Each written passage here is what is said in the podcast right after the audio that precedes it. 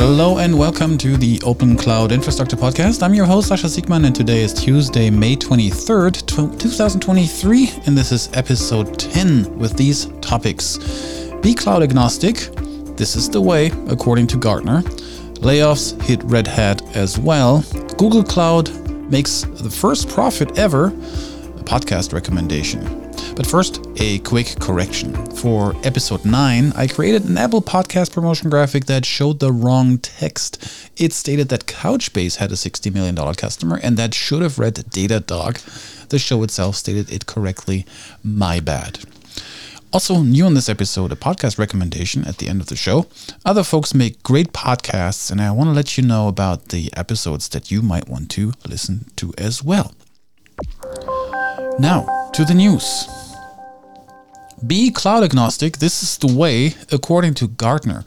When it comes to the cloud, the magic quadrant has hits all over the box, well, except for the challenger box at the top left. I'm kidding here. If you're familiar with the Gartner Magic Quadrant, you know what companies look for is on the top right of the corner. You are leading and you're the best. If you're there, Amazon, Microsoft, and Google are in that top right hand corner. However, when it comes to cloud, Gartner seems to say it's best to pick one cloud and have another ace in the pocket, just in case another pandemic hits or something like that. The Register, the most esteemed rag in the IT industry, spoke to Senior Director Analyst Hassan Ennaciri at the IT Infrastructure Operations and Cloud Strategies Conference in Sydney. It's tough having multiple clouds, especially for the folks administering them, because, surprise, running a VM on AWS doesn't mean it's managed or you have an admin on call at Amazon. Mm-mm. Now multiply that with the number of clouds you want to be on, and the complexity becomes a burden without benefit. So Gartner's analyst says it's also an issue with getting the best pricing. If your volume is shared across multiple vendors, it's likely you'll pay a higher price across the board. But it's good to have a plan B always. For example, when a pandemic hits and your cloud vendor is all of a sudden out of capacity when you need it. The point the analyst is making uh, is actually quite simple and to the point. Have an architecture and a fallback plan should you need one. Now, call me biased, but I think you might want to consider OpenShift here. It runs on all public clouds Google, Amazon, Azure, IBM, Alibaba, and wherever you can install your own images. It's truly multi cloud, and the way you manage it never changes, regardless of cloud vendor. That's the true beauty of it. It's completely vendor neutral. The management tools never change, the tools are the same, and the deployment of your apps and services is also the same. Essentially, only IP addresses change when you switch an application from Azure to AWS or to IBM Cloud. OpenShift is available as a fully managed solution on all these providers as well, making it so much easier to not manage it. You can find some case studies uh, in the show notes if you are interested in reading more about it. Layoffs hit Red Hat as well. 4% of the company, or about 800 people, are being axed, and they ask themselves why. It's a good question given that in IBM's recent Q1 2023 results, revenue for Red Hat grew 8%, 11% in constant currency, whatever that is. The same question is being asked by Microsoft employees who are still scratching their collective heads over a 5% headcount reduction, meaning 10,000 people will lose their jobs. Also, no raises in 2023, says CEO Nadella.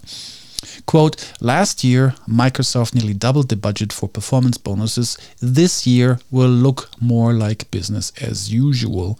While we will not be providing salary increases for our full time salaried employees this year, we will continue to invest in our employees through promotions, bonus, and stock.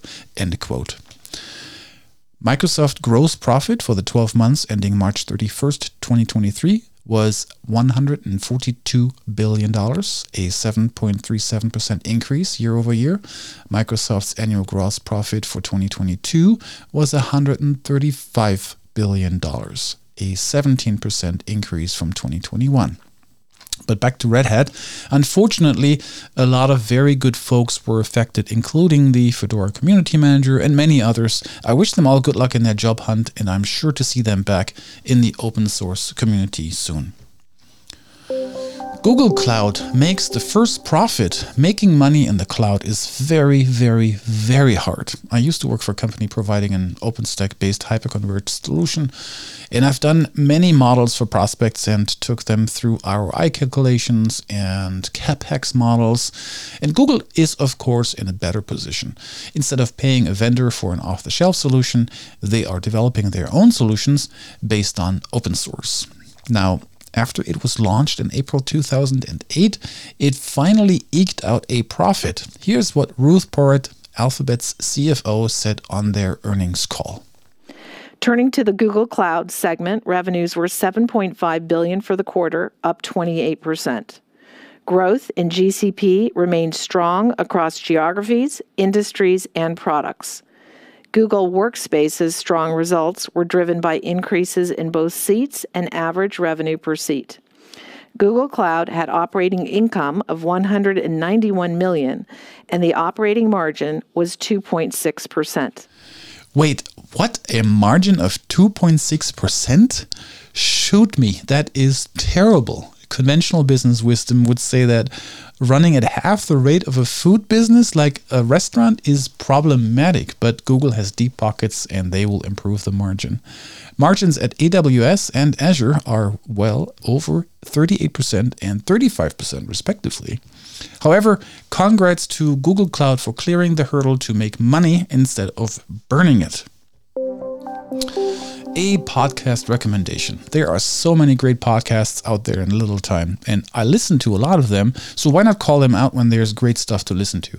This time, I want to recommend Gadget Lab, weekly tech news from Wired.